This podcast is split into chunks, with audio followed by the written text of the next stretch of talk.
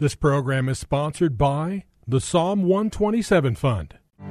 For Zion's sake, I will not keep silent. For Zion's sake, I'll not hold my peace. Welcome to For Zion's Sake. Isaiah 62 1 is taken directly out of the Hebrew Scriptures when the prophet Isaiah declared, For Zion's sake I will not keep silent, and for Jerusalem's sake I will not keep quiet, until her righteousness goes forth like brightness, and her salvation like a torch that is burning. Your hosts for the program are Shelley and June Volk, Jewish believers burdened to see Jew and Gentile become one. Believers strengthened in their faith and for their Jewish kinsmen to come to the saving knowledge of Jesus as the Messiah, the Son of God. Bless the Lord. Good evening to you and welcome to For Zion's Sake. We thank you for joining us. We're the Volks. My name is Shelley. And my name is June. Hi, everyone. If you were with us yesterday, you know the theme for this week. You could probably guess it without me telling it to you. Is Thanksgiving, the celebration of Thanksgiving Day and the significance of that day, as well as the biblical aspect of it. We know that the actual first recorded day of Thanksgiving was held in 1623, and that was in response to rainfall that provided the crops, but also the pilgrims came over from England to this country uh, because they wanted the freedom of a Judeo Christian lifestyle. It was a spiritual day for them as well. And the first recorded day was held in 1623 in response to that combination of spirituality and thanksgiving for the crop, which of, God, of course God provided. And as great or even greater was that the Lord made a way for the pilgrims and the Indians Yes. to worship together and to thank the God of Israel, Yeshua, the Messiah, together for giving them fellowship and food. Amen. I also read two scriptures from Jeremiah, which was an encouragement to go back to the ancient days. For example, Jeremiah 18:15, speaking to people of Israel, "My people have forgotten me; they burn incense to worthless gods, and they have stumbled from their ways, from the ancient paths to walk in bypaths and not on a highway." From Jeremiah 6:16 we read, "Stand by the ways and see and ask for the ancient paths where the good way is a walk in it, and you shall find rest for your souls." We're saying we read these scriptures because somehow we've lost the main significance of Thanksgiving Day. We don't give thanks. We just come for a sumptuous meal. It's wonderful that families could get together with friends and break bread together. But the significance of Thanksgiving seems to have gotten lost in the shuffle. Wouldn't you agree, Junie?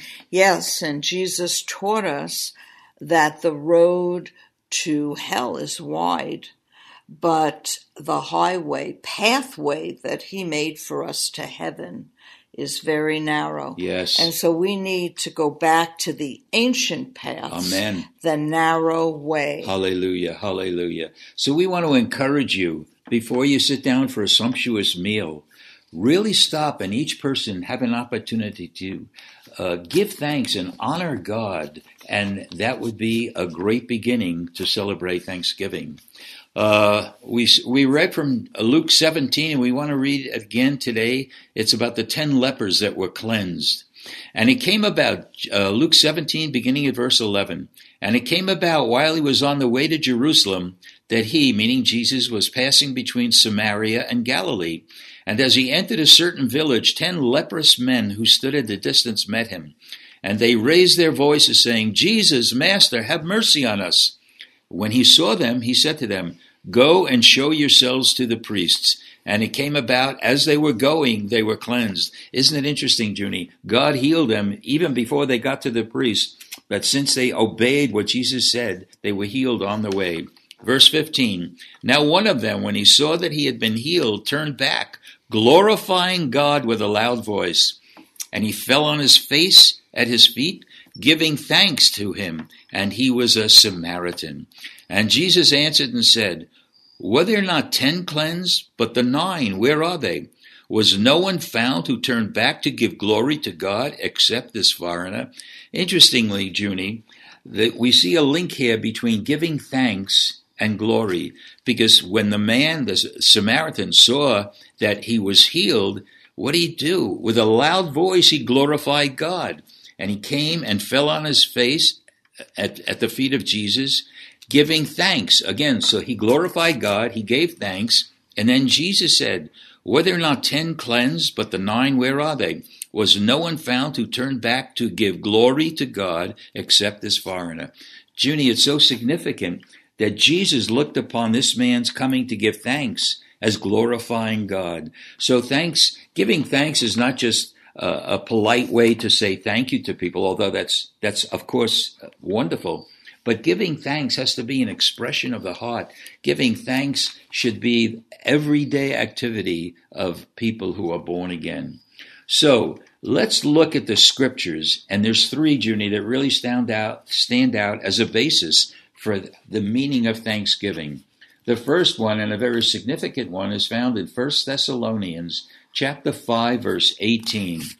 In everything give thanks, for this is the will of God in Christ Jesus concerning you.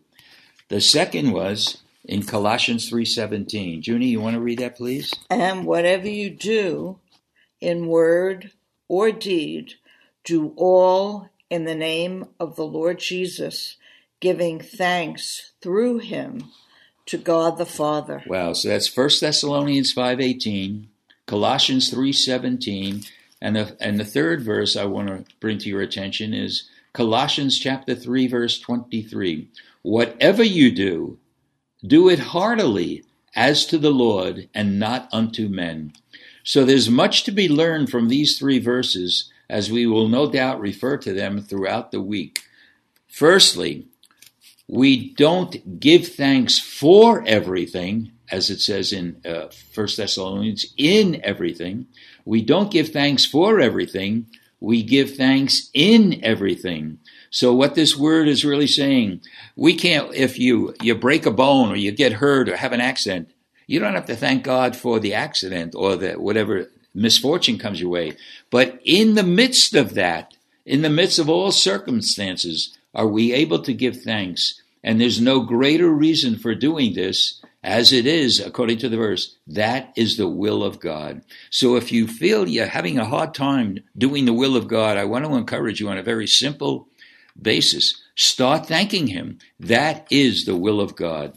Secondly, whereas in 1 Thessalonians 5.18 it speaks of giving thanks in everything, the verse that you read, Junie, Colossians 3.17 says, say, says, in whatever you do, do it in the name of Jesus, giving thanks through him to the Father.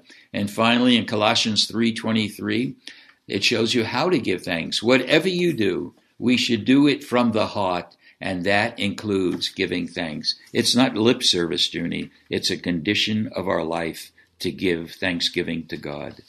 And part of thanking God comes with knowing that He is a faithful yes, God. Lord. That He has come in Jesus to save us from ourselves and from hell. He desires to heal us and redeem us.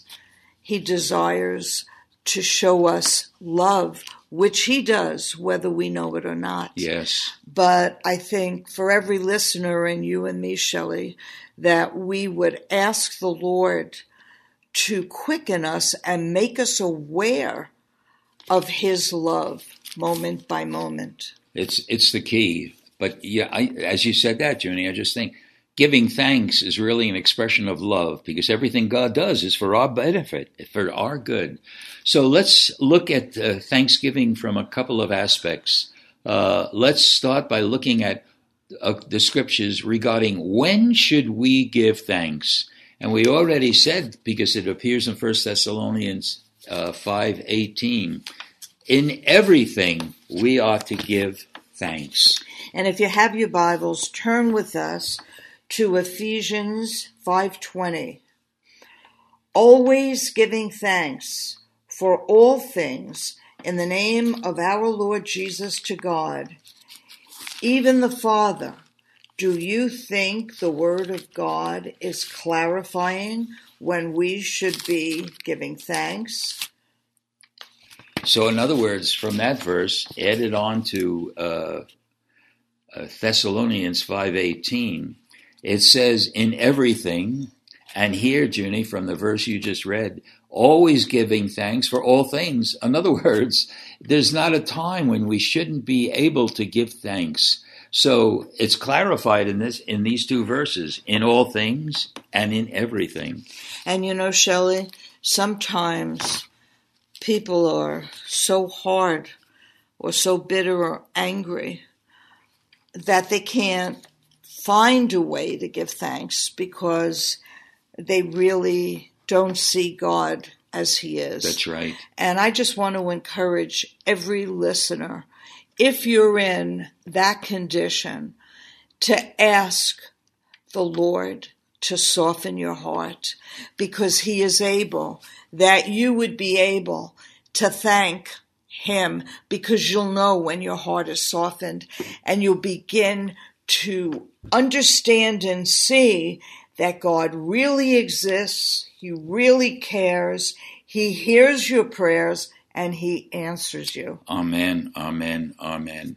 Um, let's look at Philippians chapter 4, verses 6 and 7. Philippians chapter 4, verses 6 and 7. Be anxious for nothing, but in everything, by prayer and supplication, with thanksgiving, let your requests be made known to God and listen to the result of that. Uh, remember, it's in everything by prayer and supplication with thanksgiving. Let your requests be made known to God. And the result is this, verse 7 And the peace of God, which surpasses all comprehension, shall guard your hearts and your minds in Christ Jesus. Junie, it's so powerful how can we not just give thanks to God? And in Psalm 30, verses 11 and 12, I'm reading from the Amplified Version. You have turned my mourning into dancing for me. You have put off my sackcloth and girded me with gladness.